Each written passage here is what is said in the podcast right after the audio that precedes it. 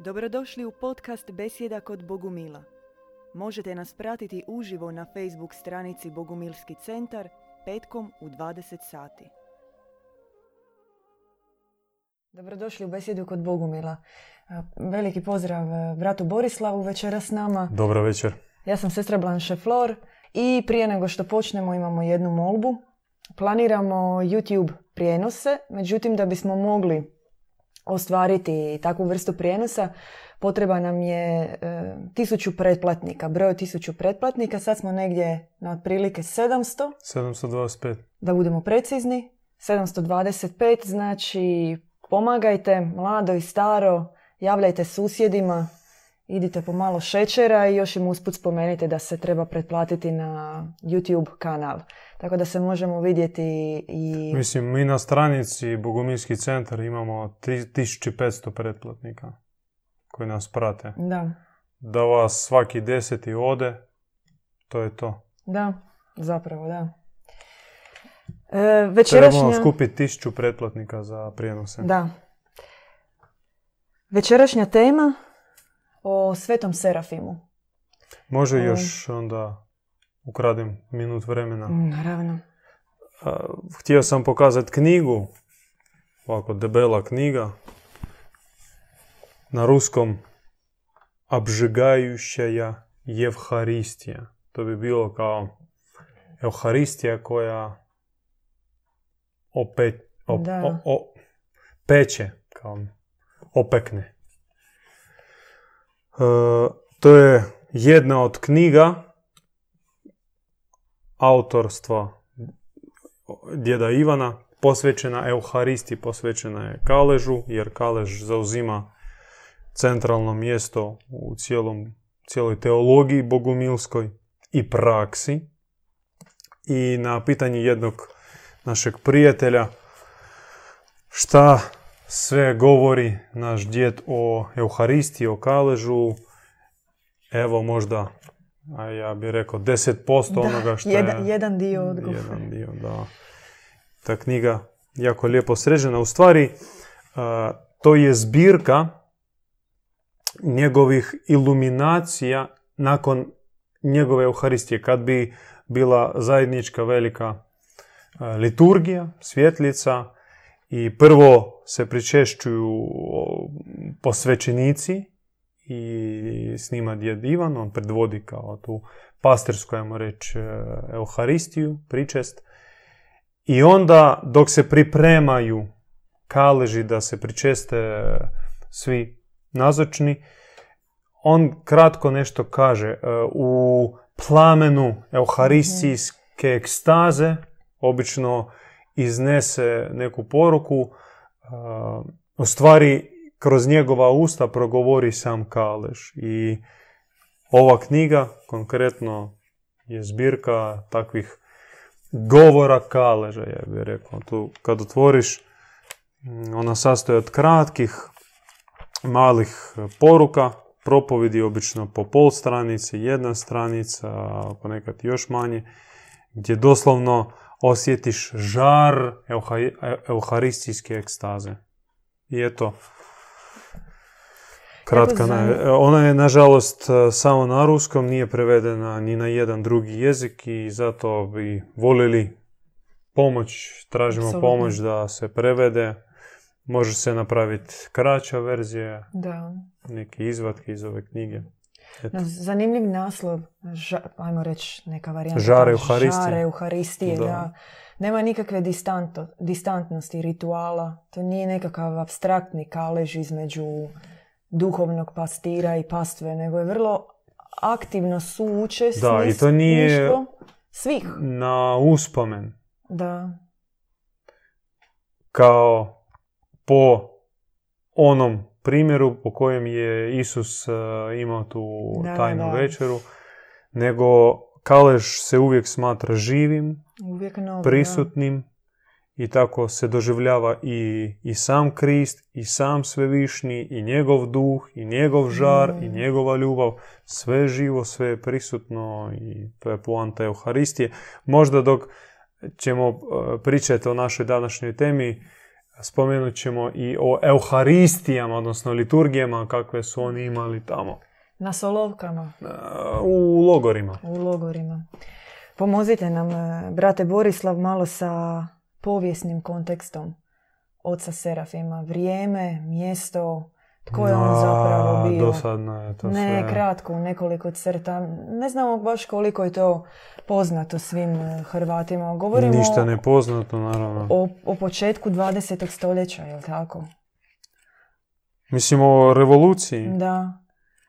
Otprilike se zna da je bila, bilo dve revolucije, 1905. godine, kada pokrenula nekakva parlamentarna reforma u Rusiji i onda 1917. godine pad monarhističkog sustava, velike pretrubacije i onda krajem, to je, to je bilo u februaru, dakle u drugom Mhm. mjesecu 17. godine, da bi u desetom ili desetom mjesecu ili je- e, 11. mjesecu, nije bitno, znači u jesen iste godine, 1917. godine, dogodio se državni slom Državni i udar, da. državni udar i bolševici su uzurpirali vladu i izbio građanski rat. To je trajalo nekoliko godina, bla bla bla, uglavnom da skratim priču, govorimo o turbulentnim vremenima, početak 20. stoljeća, kada je Rusija zaista bila natopljena krvlju, kada se dogodio veliki preokret i Mhm. politički i društveni, mnogi ljudi su zaspali u 17. godini u nekakvom sustavu koji je bio star, ajmo reći, stoljeća, Da, stoljećima, da, da. da bi se probudili u skroz novom vremenu. I takav slom se dogodio i vodećoj obitelji, carskoj obitelji, Romanovim. E, No nas danas vi najviše zanima mlađi brat zadnjeg ruskog cara Nikolaja II. Mhm. Mihajlo.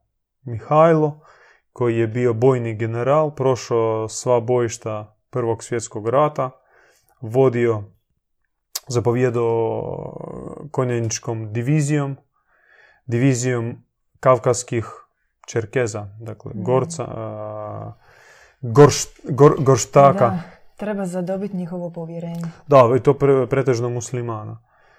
I da, oni su ga obožavali i on zaista je prošao cijeli taj rat. Mislim, nema, e, po meni nema smisla previše pričati o njegovoj mladosti. U detalje u njegovom da. životu, da. Jer, kažemo, Serafim, sveti Serafim je svetac koji nije poznat ni Ruskoj pravoslavnoj crkvi, niti naravno katoličkoj crkvi, on je svetac u boguminskoj crkvi. Naš je svetac i on je patrijarh skrivene katakomne grane koja je prošla bolševističke logore, svoje kalvarije, puno mučenika, i da bi završila sa novim procvatom, ta grana nije uvela, ona se sačuvala i napokon procvala u licu našeg duhovnog učitelja, djeda Ivana. Serafim u svijetu Mihajlo Romanov dobio je blagoslov od svog brata Nikolaja Mhm. kad se taj odrekao od prijestolja, Mhm. da postane prvo namjesnik carskog, kao ca- carski namjesnik uz njegovog, uz Nikolajevog sina Aleksije. Međutim, kada nestao, nestala, odnosno streljana bila, nije streljana, to je sad a, dosta kontraverzijska Da. priča, ima različitih verzija, nećemo duboko o tome. A, Kada nestala obitelj Nikolaja i njegovog sina, Mihajlo postao a, validni, legalni nasljednik. car I on učini jedan neočekivani paradoksalni uh, postupak. On izda manifest s kojim već obučen u carsku vlast, uh, to je kao povelja za skupljanje narodnog vijeća po principu narodne demokracije. Od svake zajednice bira se izaslanik i on se zove no, taj neki narodni predstavnik. Od deset takvih bira se desetar, od sto takvih desetara bira se satnik i tako do uh, deset tisuća. Dakle, sve zajednice, sve pokrajine, sve manine, ogromne, ogromne goleme Rusije moraju biti zastupljene na tom narodnom vijeću. Dakle, to je bilo baš e, plan sakupiti predstavničko vijeće, ne političko. Da, da, to je baš... E, kao neke stranke natječu, prodaju glasove, obećaju, prodaju maglu. nego čisto po principu predstavništva. To sigurno svaka zajednica mora dati svog predstavnika i tako je pokrenulo. On rekao, znači ja uh, skidam sa sebe carsku uh, carski mantil sve do okupljanja tog vijeća i nek se na vijeću odluči. Nek se odluči kamo će ići Rusija. Hoće li ona ići monarhističkim putem ili po principu engleske parlamentarna monarhija ili pak republika ili neki drugi režim. Nek narod sam odluči preko svojih najboljih predstavnika. I, taj I on dao onda uh, punomoć, ovlaštenje za izvršnu vladu, takozvanom privremenoj vladi, vođenom od uh, Kerinskog, i već znate kako išla ta priča, taj plaćenik Kerenski, agent mm. E, bezbroj tajnih službi, radio za sve moguće tajne policije i veleposlanstva, potplaćen prilično od komunista, da bi da prođe ta komunistička stranka, da oni uspiju provesti svoje predstavnike mm. u Narodno vijeće i dogodio se dakle taj državni udar preko jedne e, noći. Došle, došla ekipa, nije to bilo nešto specijalno, ih bilo možda tridesetak. Zauzeli parlament, kolodvor, tipograf, tipo, kao od radio šta je bilo tamo, mhm. ono, ta Leninova priča. I onda sve krenulo u krivom smjeru. Mihail bio hapšen sa svojim tajnikom Johnsonom, Engles uh, Johnson, i skupa odveden na Ural. E, gdje su bili u, živjeli u imanju jednog bogatog čovjeka. Bili su tamo u kućnom pritvoru pod nadzorom već bolševističke e, vojske. I to trajalo nekoliko mjeseci, stiže naredba, od koga? Nije bilo jasno, uh, odvesti, streljati mm i riješiti, zatvoriti priču. I, mislim, govori, govorimo o osobi koja je imala iznimni autoritet ne samo među plemstvom, nego i među vojskom. On je bio jako podržan od vojske. On je bio ljubimac e, vojske. Pošto jedan od tih, znate, e, časnih, časnih e, plemića koji je baš bio na vrhu, na, na, na svim, u svim gadnim bojištima. On ih je vodio, da ne samo to, nego znalo se kakav je on. Pri tome moramo ipak vratiti se par godina prije, prije Prvog svjetskog rata. On se zaljubio u ženu, jednu ženu koja je bila već u braku, ali to je, nije bio sretni brak. Mislim, ovo što pričam, to svakako možda bolje pogledati, eh, mislim, pogledati, to treba napraviti cijeli dokumentarac ili snimiti seriji. Serijal, da. Cijeli serijal o tome, to je jako zanimljiva priča od samog eh, djetinstva, kako, u kakvoj eh, askezi, stezi su se odgajali, znači, odgajala se djeca, carska djeca. Dakle, on se ženi protiv volje svog brata, brat njemu zabranjuje, kaže to je morganistički brak, ti se lišavaš svih svojih povlastica i prestaješ biti e, nasljednik, još tad nije bio rođen Aleksij. I Mihajlo bio prvi u redu mm. nasljeđa prestola prijete da, znači, e, tebe totalno mi brišemo iz svih knjiga, ti ne možeš e, računati ni na što i moraš, morat ćeš napustiti Rusiju.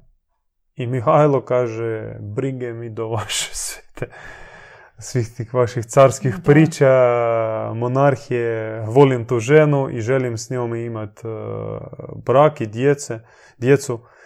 I on se seli. Dakle, on se seli e, u Europu i živi skoro deset godina u Europi e,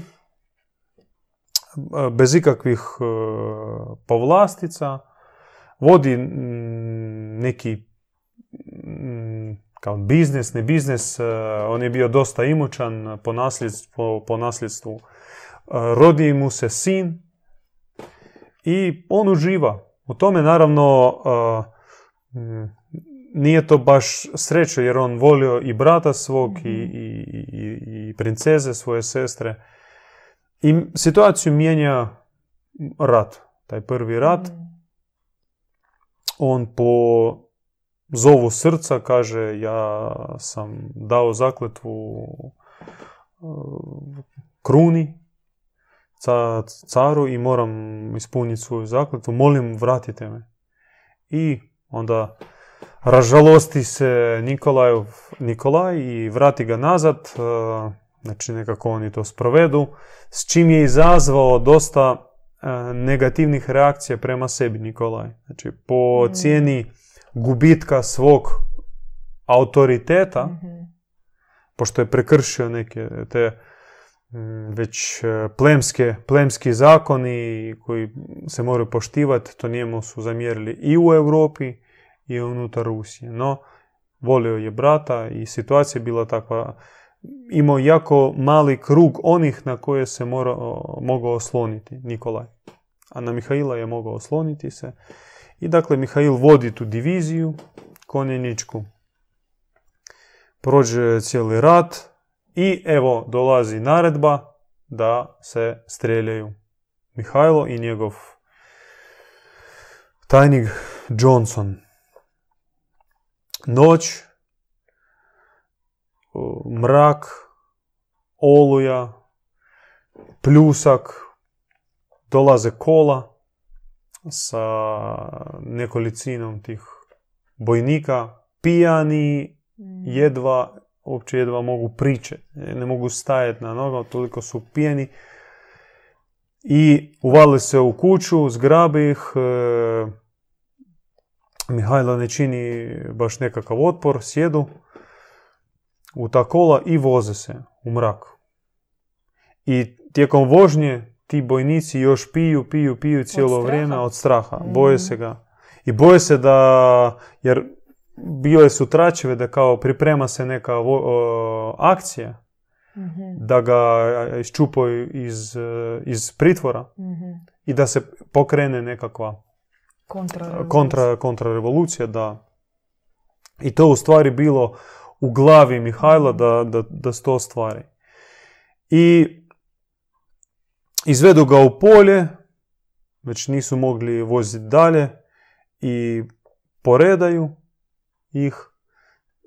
I legenda, naša legenda priča da Oni su toliko bili pijani da nisu se mogli organizirati i onda je Mihajlo ih sam poredo i naređivo da, da, da pucaju. Potresno, da. E, I, I prvog su upucali Johnsona, Johnson je poginuo na licu mjesta, a Mihajla su ispucali nekoliko metaka, tri metaka ga pogodilo, ali nisu ga ubili. On je krenuo na njih, oni su u strahu preplašeni, s, e, uleteli u kola i pobjegli. Pobjegli, da. Pobjegli i onda su prijavili kao da smo odradili posao. Međutim, kad su se ujutro vratili, nisu, ga na- nisu našli njegovo tijelo. I dan Mm. danas e, nema njegovog kostora. I od tada, to je ga sad vam kažem, kao neka službena verzija, Da, da, da. tu se završava ta službena verzija. Mhm. Službena verzija kaže da je on streljan i bačen u šahtu, u neki rudnik. Da. I kao pojeo, pojeo vuk magare. Ništa se od toga ne zna. Uh, nema kostora njegovog. A od sada kreće predaja. Mhm. I sad, predaja je stvar e, povjerenja. Da. Hoćeš vjeruj, hoćeš, ne. Hoćeš prihvatiti ili ne. Hoćeš prihvatiti, hoćeš ne, da. Međutim, mi znamo da uh, ako ono što nam službeno kažu je u više slučaja neistinito, onda moguće je da u tim poveljama i narodnim nekakvim legendama ima više istine i smisla. Svakako bi predložili vam poslušati tu priču, ona je jako zanimljiva, a još bolje pročitati Mhm. u ovoj knjizi. O tome se piše u ovoj prekrasnoj knjizi. Sad ću vam naći e, sliku, Na početku negdje, ja mislim. Evo, Mhm. bojnog generala, kavalerista, očajni. On, mislim, on već u ratu izgubio strah, nije imao nikakvog Mhm. straha. E, sad kreće najzanimljiva je priča.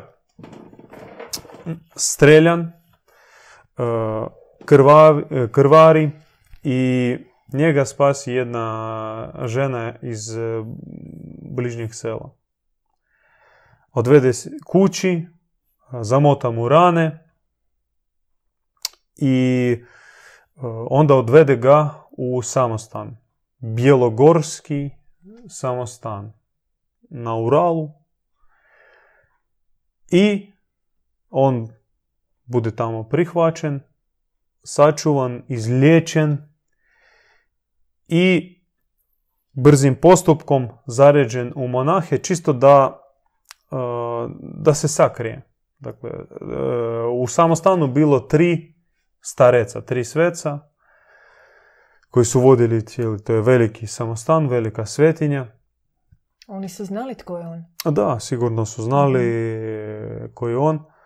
A valjda im je rekao tko je on. Da. On je čovjek A e, i vjerojatno po odjeći. Podići po svemu. I on je bio takav čovjek koji nije volio se skrivat. Mm. On Da, bio, mislim, car, da. e, dostojanstvo. I oni mu daju, a taman je u, u, tom, u, to, u to vrijeme preminuo jedan monah sa imenom Serafim. Serafim Pozdejev. Mm. I tako oni to sakriju i Da, zanimljivo. znači prekriju smrt da, da, e, da. tog monaha i u stvari Mihajlo postane taj monah Serafim Pozdejev. Znači njemu naprave papire, odnosno uzme papire od tog monaha i onaj, ono kao slučajno zaređenje postane u stvari njegova misija Da. doživotna. Originalno. On prilikom boravka u samostanu proba se molit, puno razgovara sa starcima, puno ih pita, puno uh, postavlja uh, teških pitanja. pitanja na koje, na koja sam ne može naći odgovore i egzistencijalna, ali i aktualna pitanja za političku situaciju, zbog čega se to dogodilo, gdje smo zgriješili, što nije, što nije valjalo. I nekako svakim odgovorom on dobiva utjehu u srce. Mm. Dakle, svaki odgovor mu sjeda.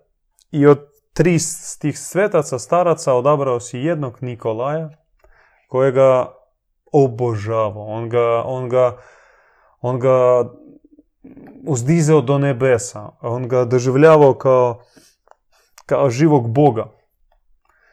Toliko ga volio, toliko bilo mu sreće da se može njemu ispovijedati. On krenuo sa kajanjem ne samo za sebe, prvo iskajao svoje grijehe. On tri godine je probao u tom samostanu i sve te tri godine on duboko, duboko se kajao. Počevši od svojih grijeha, strasti, pohlepa, gordost e, i tako dalje. I onda tako polako ga Nikolaj starac, starec Nikolaj usmjerio prema grijesima obitelji Romanovim. I Mihajlo počeo vidjeti koliko je bilo zla u njegovoj obitelji među Romanovima, da sam, sama ta porodica Romanovi nosi na sebi teški, teški, mhm. teški uh, pečat. I počeo se kajati i za obitelj, i za cijelu Rusiju i tako. Uh, smatra da to su bila takva, kao, to je bilo dječje, dječje razdoblje njegovo, djetinstvo, duhovno djetinstvo i uvijek se sjećao sa nostalgijom i sa ganućem. Pogotovo kad bi pričao o Nikolaju, on bi plakao. Plakao od, od ganuća. Koliko ga je volio. I, međutim, e, dolaze kraju tih tri godine i stareci naslučuju da se njega traže. mm Ipak da, nije stalo. Nije stalo, istraga se nastavila. To ne ide javno, nego skrivečki. E, ta vanredna komisija čeka Dzeržinskog, mm rade istragu, traže ga. I onda odlučuju postupiti neobično, oni ga šalju kao poslanika patrijarhu mm Tihonu, koji je bio u kućnom pritvoru za vrijeme bolševika. Govorimo sad o već e, početkom 20. godina početak represija, crveni teror i sa pismom. Dakle, sine, evo pisme, pismo, odnesi ga patrijarhu, imamo nešto njemu za reći. On dolazi patrijarhu, daje pismo, patrijarh čita i u pismu napisano upute od stareca što da učini i tko je ispred patrijarha. Da, pa patrijarh ga znao. I Mihajlo otkriva se patrijarhu, kaže, oče, ja sam taj i taj, e, znate moju priču, znate moju pozadinu i znate da imam vjerne ljude od povjerenja, još e, ih e, ima dosta. Blagoslovite, ja ću u roku od mjesec dana skupiti jednu veliku vojsku i mi ćemo u kratkom postupku očistiti Rusiju od ove noćne more. Imam li vaš blagoslov za to? On je htio postupiti kao vojni general i kao e, zemaljski car. Međutim, patrijar kaže, ti jesi car, sine, i ti si pastir svog naroda, ali ti ćeš voditi Rusiju drugačijim putem ti ćeš povesti Rusiju na Golgotu. Rusija mora se očistiti od svojih grijeha na Golgoti.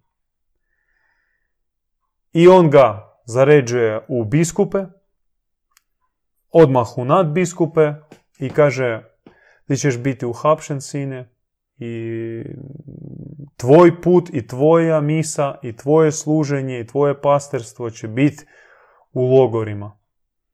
Ne u zlatnim katedralama, nego u drvenim zaleđenim barakama.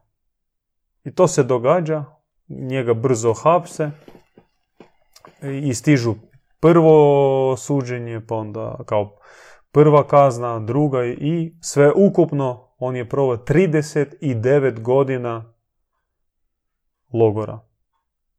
Sa kratkim izlascima i već starost je on doživio u jednom mirnom, ajmo reći tako, mirnom selu, okružen bakicama, odnosno to su bile mlade, bile mlade i stare, on ih je u ljubavi zvao groznice, pošto se bojile svega i svašta. Da, strah ubučen u ljudi. Da, i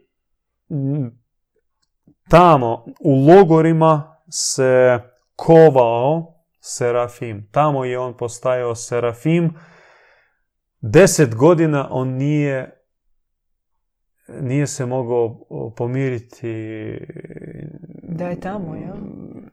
sa nepravdom. Da, da, da. On je bio spreman proći, proživiti sve i prema sebi. I mučenje, i smrt, ničega se toga nije bojao. Mm. Međutim, njemu bilo jako, stra, jako bolno i teško prihvatiti kad je vidio kada mladog studenta Da, da, da. Prema drugima, da. ispred njega uh, siluju, tuče i onda bacaju psima da ga psi razderu. To njemu bilo teško prihvatiti. To nije, nije mogao podnijeti i deset godina on imao raspravu sa Bogom. On je zamiravao svevišnjem gdje si ti? Dok se ovo događa. Dok se ovo događa, gdje si ti? Gdje je tvoja milost? Gdje si ti svemoćan? Gdje je tvoja desnica? Gdje je tvoja pravda? Da li te uopće ima? On koji doživio veliku milost e, tijekom tri godine samostana i velike objave, inspiracije, zaista objave Božje. Sada njemu pao mrak na oči, ničeg nije se mogao osjetiti, ni nikakvih svjetlih trenutaka. Njemu bila i nutarnja kriza zbog e, neznanja, nejasnoće što proživljava njegova supruga i njegov sin. Što ih čeka da uopće žive, živi, nisu živi. E, I to njemu bila muka, on ih je strašno volio. Oni su ostali u Europi. Njegova supruga, Natalija Brasova i njegov sin, koji je, nažalost, je stradao u prometnoj nesreći slučajno ili Da, ipak su njemu upitno, pomogli kao inače s tim prometnim Da, nesrećama. klasično. Da. I deset godina muke, muke, nutarnje muke. Da bi se jednog dana dogodio slom. U srcu on je rekao ne, ja više tako ne mogu. Ja ne mogu i ja ne mogu živjeti i ovdje i tamo u prošlosti. Ja ne mogu biti prisutan u ovom logoru i tamo mislima sa svojom obitelji. Ja, ja, ja, ja, ja, ja izluđujem. Ja moram stati, odnosno moram umrijeti. I to je bila neka krizna, duboka, bolna promjena u njemu, baš doslovno slom. On je tada umreo zapravo, Da. zapravo je umro sebi starome.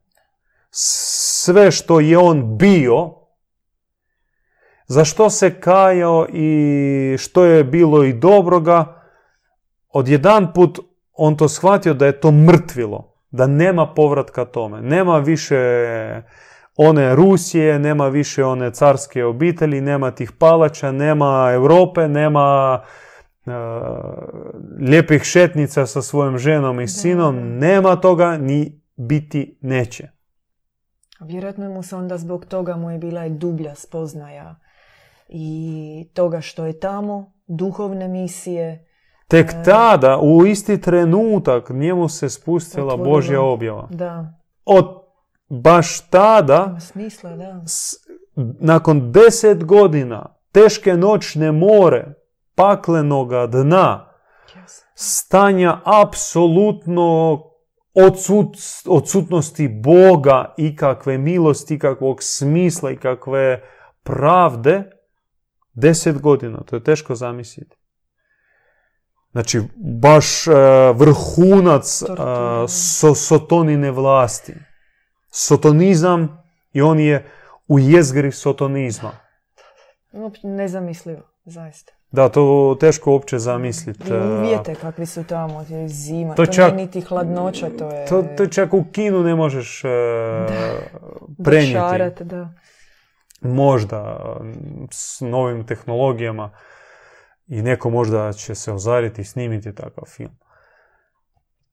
I onda se njemu objavio, kako on ga zove, jaganjac višnje ljubavi. Jaganjac višnje ljubavi. Izlio toliku milost koja u tren oka nadmašila onih deset godina muke i prethodnih trzaja i svega što je on proživio u životu i lošeg, ali i lijepog. Dakle, ona kap, onaj sekund kad se njemu objavio jaganjac višnje ljubavi, jednostavno izblijedilo sve. Da, jasno. I on je doslovno pao u nesvijest od milosti. I onda kreće uh, povijest uh, njegovog uh, arhipasti, arhipastirstva. Nadpast, kao arhi nad taj. Da. Okuplja oko sebe braću, javljaju se kao i oko Krista apostoli, vatrena braća, iz različitih e, pozadina. Neki su bili vojnici, neki su bili aristokrati, neki su bili obični, jednostavni ljudi. A, mislim da nije bilo ni jednog, ni jedno sve- e, svečano lice, kao religiozno lice. Da, da, da. Nijednog nije bilo bivšeg popa ili biskupa. Nevjerojatno, mi govorimo o zatvoru, o uvjetima gdje je nezamislivo uopće nevjerojatno zamisli da, da, da se tako okupe tamo i da se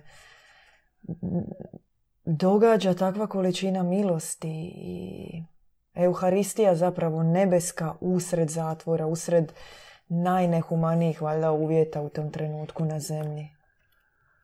O, To se vjerojatno, koliko je to, to je vjerojatno nije ni bilo vidljivo fizički. Ovako sada kada razmišljamo o tome. Oni su možda bili tamo tijelima, ali... a mnoga su čude, mnoga, se, mnoga čudesa da. se vidjela i stražom i zatvorenicima. Čuvari su tome sigurno Mislim, svjedočili. ima svjedočanstva, to je sve dan danas e, pod pečatom zabranjeno. Naravno. i o tome se ne zna puno, ali kome treba taj zna. Kome treba taj zna. Ovakva kao od metafora za služenje bilo što on je radio. Njegovo pastirstvo bilo za žive, on je dosta utješavao te žive, ali najviše za preminule duše, pošto ih je stradalo tamo desecima milijuna. Desetci milijuna su stradali. Baš žrtve, baš jaganjci. I to većinom apsolutno nevini idealisti, Nevjerojatno. ljudi časti i tvrdih moralnih principa koji jednostavno vjerovali u nešto svjetlo i nešto dobro. Jednog dana su završili u zatvoru, doživjeli teške kalvarije, nepravdu, mučenje. Tamo, kako on opisuje to metafizički, otvorila su se paklena vrata i izvirilo na tim, u tim logorima đavolje sjeme. Čak od onih mučenja i tih izuma i sprava s kojima se mučili uh, ti ljudi i demoni se strašili onome što se tamo događalo. To je bilo iznad demonsko ponašanje. Teško uopće nam pojmiti to Da, i ne treba da, to razumjeti. Da. Kada u kamenu, u kamenu sobu, zemu- kao poluzemunica, Mhm. 10 puta 10. Natrpaju 100 ogo- Mhm. golih tijela ljudi, znači skinu odjeću Da, da, da. i samo zaključuju e, debela hrastova vrata i ujutro otključaju. Naravno, svi su zaleđeni, svi su mrtvi.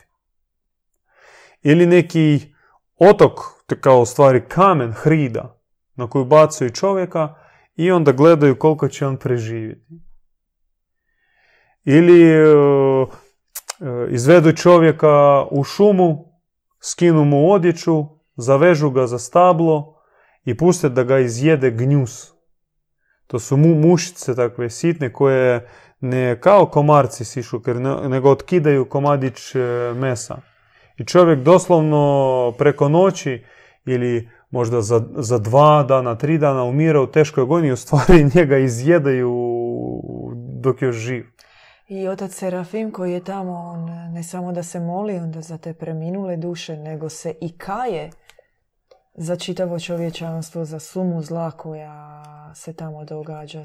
Znači istovremeno imamo otvoreno pakleno dno, ali ispuštenu nebesku milost. Ako možemo to nekako... Da, na jednom mjestu, se na jednom jedno, mjestu je- prisutne dvije, dim- dvije dimenzije. E, S jedne strane e, dno dna kojeg Da. nikad nije bilo na zemlji, nikad nije bilo na zemlji.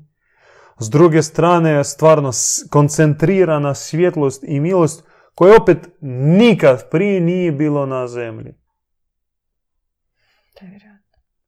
I zadaća Serafimova bila duše iz crnog pakla premještati u iznimno koncentrirano svjetlo. Pri tome, on nije se molio samo za preminule i te nevine žrtve, nego se molio i za stražare, Da, da, i za svoje krvnike, da, da. To je najnevjerojatnije. Jedan slučaj e, razboli šef logora. A čuo za Serafima, zna da je on kao neki poseban tam duhovnjak. I dođe on već u nekoj teškoj e, agoniji, bolesti. Dođe ocu Serafimu i kaže, može li mi pomoći? I Serafim ga pogleda mirnim, dobrim, ali istovremeno strogim očinskim pogledom i kaže mogu i hoću ti pomoći, ali uz uvjet. Kakav? Ovdje na licu mjesta odrekni se od Stalina. Taj se zgrozio, taj uopće on počeo gledati lijevo desno da... Ko, ko čuje, ko gleda. Ko čuje, da. ko čuje. To je sama pomisao, samo sudjelovanje u razgovoru da. ili naslučivanje da si možda o nečem takvom pričao, sve, to je, to je zatvor i streljanje. I njega normalno u trenoka obuzeo strah, međutim, on je iščitao u pogledu Serafima toliku čvrstu snagu koja ga ispunila iznutra. I on je kleknuo i počeo sa ridanjem, sa, sa, sa, sa agonijom, sa, sa, sa doslovno tresenjem uh, odricati se od Stalina. I Serafim ga izliječio. I kao zah- zahvalu Serafimu, on pita što, što, što, što želiš? Kaže, ništa ne želim, samo dopusti mi da si izgradim kapelicu izvan logora i reci svojima da me puštaju da idem se moliti tamo u šumu gdje, gdje vi bacate e, zaleđena tijela. I taj rekao, o, može. I oni su ga puštali, on je išao tamo slobodno On je, i puštao, vraćao se. on je puštao, išao da on išao u molio u kapelici, služio misu, napravio sebi e, omofor, to kao svećeničko, element svećeničkog e, odjela, od hlača, stare hlača. A, križ normalno od dvije grančice zamotao. E, Kalež e, njemu bio ona metalna čaša, hrđava. Misno vino bilo od šumskog voća neki sok. A ta pogača misna, to je bio komadić e, čvrstog, e, zaleđenog e, pljesnevog kruha. Ako se to uopće kruhom može nazvati. Da, ali ko bi sudjelovao, on ponekad bi vodio sa sobom uh, pomoćnike i koji su prisustvovali toj misiji, to, to je valjda bila najslađa euharistija koju su ikad probali. To je onaj žare Euharistije. Da, da, to on sad kao vrać, zatvaramo taj krug Da. o euharistiji. I naš otac Ivan, on je naslijedio tu uh, gulašku euharistiju, euharistiju gulaga, euharistiju mučenika, euharistiju serafima, pošto mi smo spomenuli u najavi da je naš otac Ivan u svojoj mladosti a, po zamolbi majke Efrozinije, koja je bila njegova duhovna učiteljica, otišao u katakomnu zajednicu da se zaredi. Jer Efrozinija stalno mu žalila kako ne može dobiti Euharistiju, kaže pop, župnik da će vješticama da punu žlicu, a njoj jedva na vrh žlice još i kopne je sa čizmom.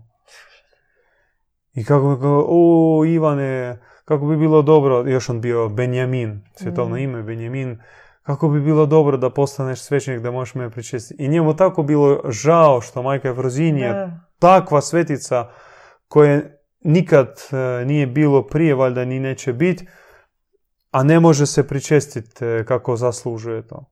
I radi toga je išao da, da, da postane svećenik, da otišao u tu katakomnu zajednicu, njih su primili, prvo nisu htjeli zarediti, bojili se da možda neki doušnici, neki agenti KGB, no na kraju popustili, bio tam jedan, kao e, ih bilo tri, tri starih mitropolita katakomnih. Jedan Genadije.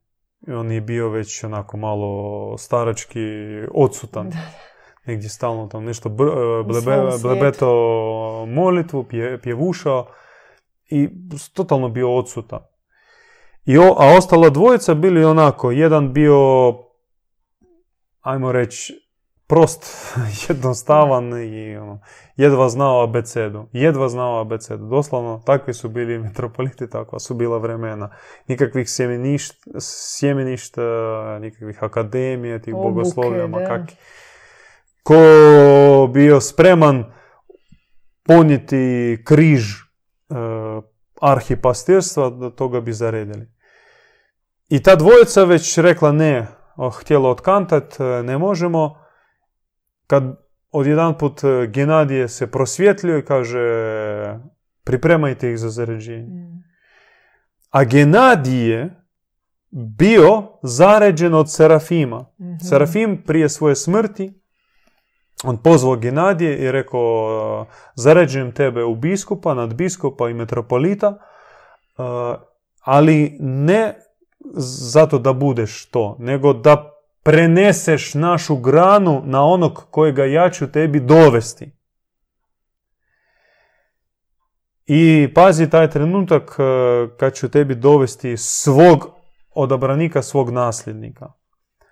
I Genadij, on to kasnije ispričao, njemu se objavio Serafim, u, u toj, to je bila ono, seoska koliba neka, bez, e, sa, zatvorenim prozorima, bez ikakvih... Znači, oni su se bojili svega, oni su u zahod, e, vani, u zahod izlazili u ženskoj suknji sa za- zamotanom u maramu, skrivali brade. Bojili se svega. I bilo je razloga. Dakle, taj Genadij je ozar, ozario se, kaže, "Brz- brzo pripremajte i oca Ivana zarede prvo u redovnike, pa onda u monahe, pa onda u jeromanahe kao monah svećenik i daje se njemu ime Ivan. Iz Benjamina, svjetovnog Mhm. čovjeka, on postaje Ivan, a to ime, kaže Genadij, tebi daje Serafim. Otac Ivan još nije znao ko je taj Serafim, šta je on taj Serafim, tek kasnije, o, krenuvši proučavati priču Serafima, on je skužio ko, ko je to osoba Da. i što stoje iza njega.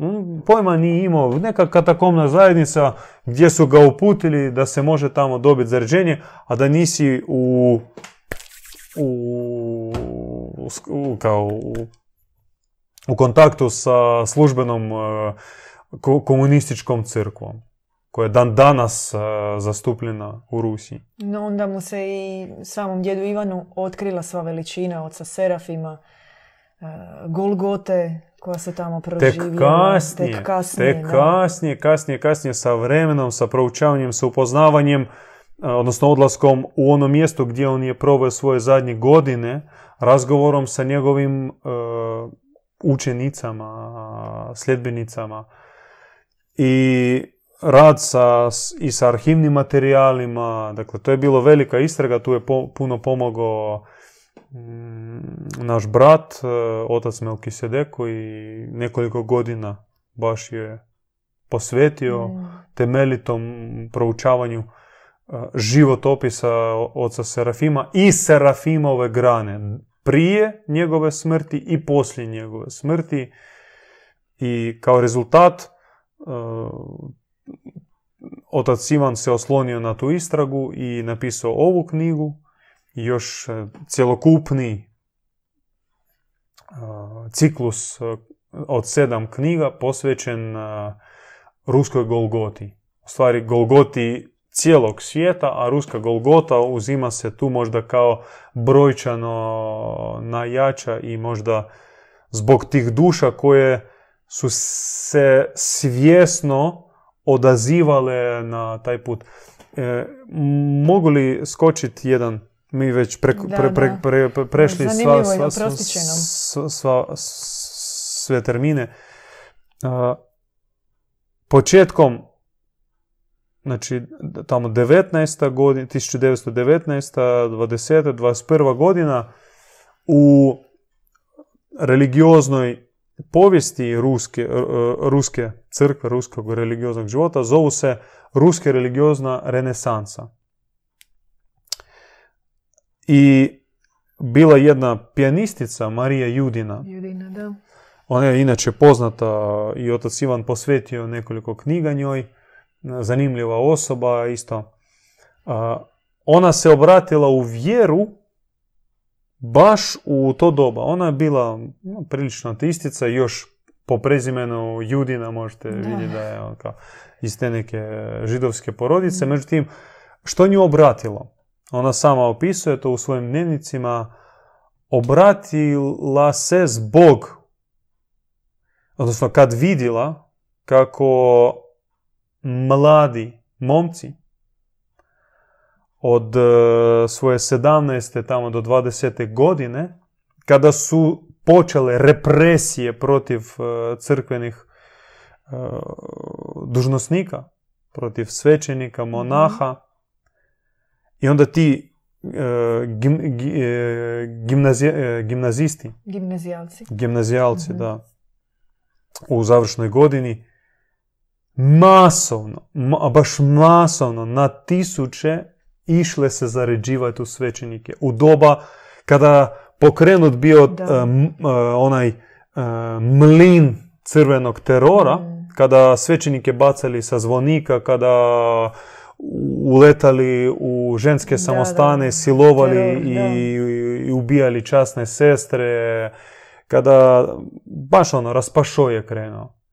U to doba mladi momci masovno od e, katedrala u Sankt Peterburgu tam ili u Moskvi puna, ih e, od jedan put sto kleću i kratkim postupkom pastiri ih zaređuju u, u svećenike i ne prođe tjedan dana ih u vlak i tamo u Sibir ili, ili odmah tu ih ubijaju, pucaju na ulicama, pretuku, zatuku do smrti i oni idu, idu, idu, idu. To ona nije mogla Mislim, o tome je uopće teško uh, govoriti koliko to uh, to svjedočanstvo, svjedočanstvo vjere. Kada ne, kao Petar. Da, da, da koji zbog male opasnosti tri put se je odrekao Krista, kaže ne, ne, ne, ja nisam s njim, izdajica i sad e, Petrova, Petrovo sjeme da. vlada e, zapadnim svijetom. Nego to je baš ona krv Ivana, apostola mm. Ivana, kada naj opasni trenutak, trenutak kada možeš izgubiti život, ne, nego kad se zna da ćeš izgubiti život, E baš tada se ide. To je sveti mm. inat. Takav je bio apostol Ivan, takva je bila majka Božja. Takvi su bili ti mladi momci koji su se masovno zaređivali u doba najvećeg progona. Takav je bio otac Serafim, takav je naš djet Ivan i takvim pokušavamo biti i mi. I nadamo se da ima takvih još. Da, može još jesmo prešli kratko, no e, kada su pitali oca Serafima da govori o solovkama i da kada je već... E, on često znao plakat. On je plakao i te sestrice ga... Bakice. Te bakice, mislim tam su bile mlade. Groznice. Pitale bi ga, oči, jel ti nešto boli, boli nešto? On kaže, ma ne, plaćim ja kada sjećam se svojih zatvora. Oj, pa tako je strašno bilo, da, muka je bilo, uoće, oće. On kaže, ma ne, ne plaćem ja za tim. Plaćem ja za, jer tugujem. Tugujem za svojim zatvorom, tugujem za svojom braćom, nedostaje mi to. Oni to nisu mogli pojmiti. Kako čovjek 39 godina budi sretan da si živ, ne, on plaće, tuguje e, za, za svojim zatvorom. Za onim nebom koje se spustilo tamo. Nevjerojatno. Za križem? Da. Može li tugovati za križem? Mi ne, nismo dostigli taj stupanj. Mi od križa bježemo. Križ, e, od križa se plašimo. Da. Izbjegavamo ga. Vapimo ako nas e, mm. malo pritisne. Kukamo. Kukamo da... A on bio na stupnju kad je plakao za križem. I to kakav križ? Kad mu fa... Mislim, to nijedan od nas ni, ni, ni mrvicu toga nije prošao. Nimalo. Hvala, brate Borislave. Eto, tu čitajte ova da, knjiga. Da, prekrasna knjiga. Čita se, ono, letiš kroz knjigu da, i zaista... Da, se čita, se sjećam i više puta se i toliko ima i podataka i slikovitih opisa njegova vremena. Prekrasna knjiga, definitivno preporučamo. I podsjećamo još jednom za, tražimo pretplatnike za YouTube kanal. Treba nam tisuću pretplatnika da pokrenemo prenose na YouTube-u. podržite nas. Sad imamo 725, treba ih tisuću. To su nova pravila na YouTube-u. Još malo. Pomagajte. Da, imamo 3500 pretplatnika na Boguminskoj stranici. Braćo, sestre, dajte malo, odite na YouTube, uh, kliknite, pretplatiti se. Može. E, hvala vam za večerašnju emisiju, a mi se vidimo još jednom za sedam dana u besedi. Oprostite što smo malo odužili. Ali nismo se mogli zaustaviti. Meni je bilo prekrasno. Nismo rekli ni ja od te priče možda Ništa, da, ovo je samo početak, ova priča, o njoj se zaista može puno govoriti, ali evo spomenuli smo koliko je sam djed Ivan Bogumil o tome pisao. Za svaku knjigu nam valjda treba nekoliko besjeda. Hvala vam i vidimo se u novoj besjedi. Slušali ste podcast Besjeda kod Bogumila. Podsjećamo da nas možete pratiti uživo na Facebook stranici Bogumilski centar petkom u 20 sati.